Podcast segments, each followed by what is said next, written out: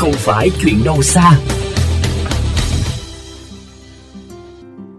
Thưa quý vị và các bạn, với tốc độ phát triển của xã hội, nhu cầu về trang phục ngày càng cao, ngành may mặc cũng đã có nhiều bước phát triển mới. Tại đồng bằng sông Cửu Long hiện nay, bên cạnh những nhà máy xí nghiệp may với dây chuyền công nghiệp thì cũng có nhiều hộ gia đình gắn bó với chiếc máy may để phục vụ nhu cầu mặc đẹp cho người dân địa phương. Vấn đề được chuyên mục không phải chuyện đâu xa hôm nay đề cập sẽ xoay quanh việc xử lý vải vụn phát sinh từ quá trình may mặc. Mời quý thính giả cùng theo dõi phóng sự Vải vụn xử lý không khéo lại thành ô nhiễm. Sáng thức dậy, công việc nhà xong xuôi, chị Võ Thị Mỹ Diễm ở quận Thốt Nốt, thành phố Cần Thơ lại ngồi vào chiếc bàn máy may để bắt đầu từng đường kim mũi chỉ cho kịp xong hàng giao khách. Khách hàng của chị là bà con trong xóm có nhu cầu may quần áo mới. Chị Diễm kể, dịp Tết hay đầu năm học là những lúc có nhiều đơn đặt hàng nhất, có khi làm không kịp. Còn những khoảng thời gian khác trong năm, lại rài cũng có khách đặt, nên chị cứ tranh thủ giờ nào làm được là ngồi vào bàn luôn.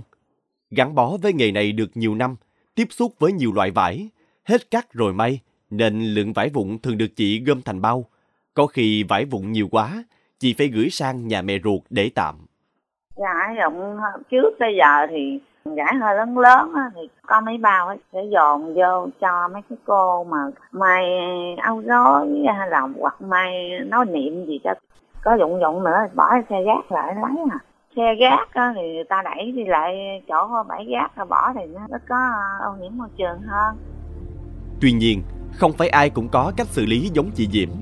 Vải nỉ, vải bố, polyester, cotton, kaki, vân vân từ các công ty lớn được nhiều người thu gom về phân loại để tái sử dụng. Nhưng sau khi đã phân loại, một lượng không nhỏ vải bỏ đi, đôi khi lại được xử lý bằng cách đốt bỏ.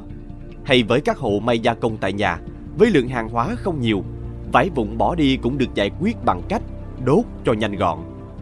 Thực tế thường thấy là những cục khói đen kịch cùng mùi hôi nồng nặc.